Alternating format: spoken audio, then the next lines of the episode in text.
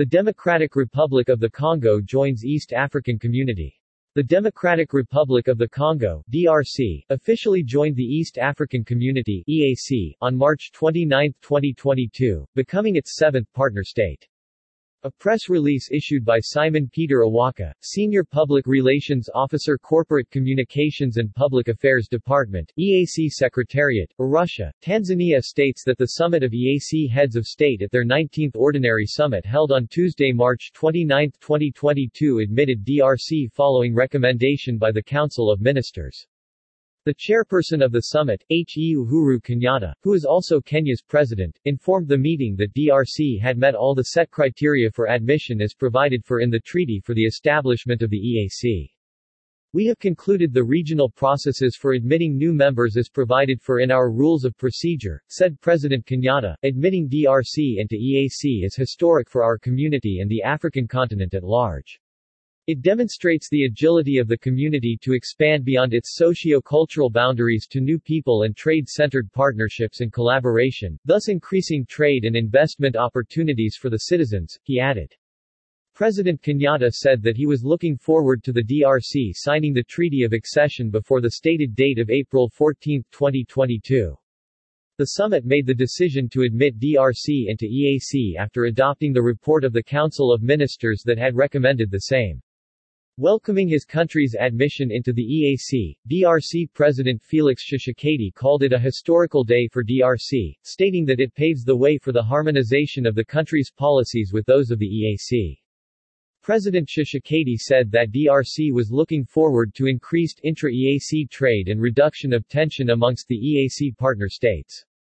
It is the desire of DRC to see the creation of a new organ in the EAC that is solely focused on mining, natural resources and energy that will be based in Kinshasa, Democratic Republic of Congo, he said. In his remarks, Uganda's president, Hun. Yoweri Museveni said that DRC joining the community was an event of great significance, adding that he had personally been waiting for the last 60 years for DRC to reconnect with EAC. DRC has strong historical, social and cultural links with EAC partner states. It is the onus of the EAC to now work on restoring peace and stability in eastern DRC, a fait we can achieve by working together, he added. On his part, President Paul Kagame of Rwanda hailed the EAC Council of Ministers and the summit for fast-tracking the entry of DRC into the EAC. I call upon EAC organs and institutions to accelerate the integration of DRC into the community.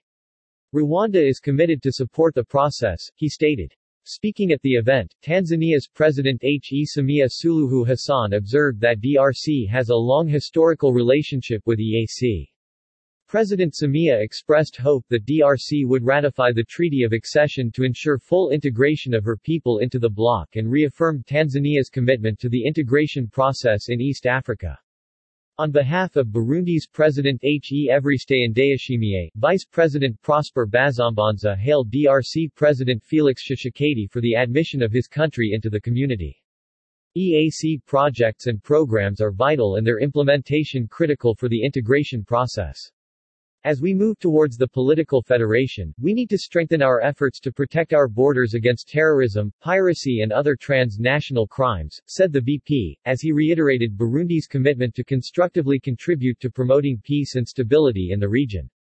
Speaking on behalf of South Sudan President H. E. Salva Kiir Mayardit, Hun.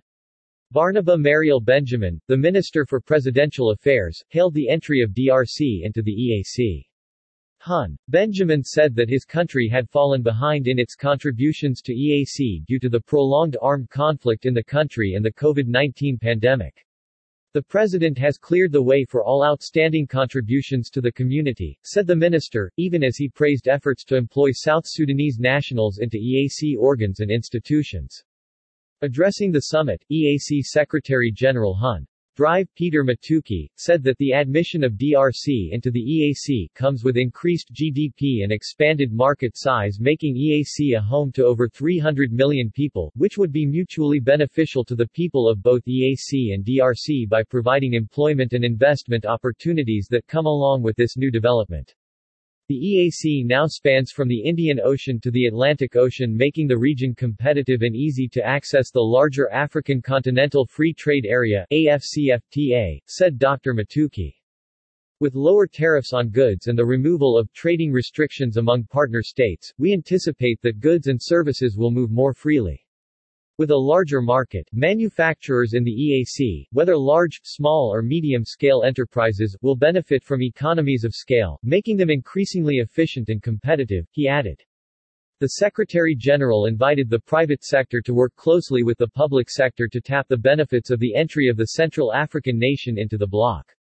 Further, Dr. Mathuki said that DRC's entry also requires integrating the EAC's trade infrastructure, intermodal connectivity, one-stop border posts OSBPs, and trade systems to reduce trade time and costs, adding that enhancing trade facilitation will enable formal and informal cross-border trade along the region's transport corridors.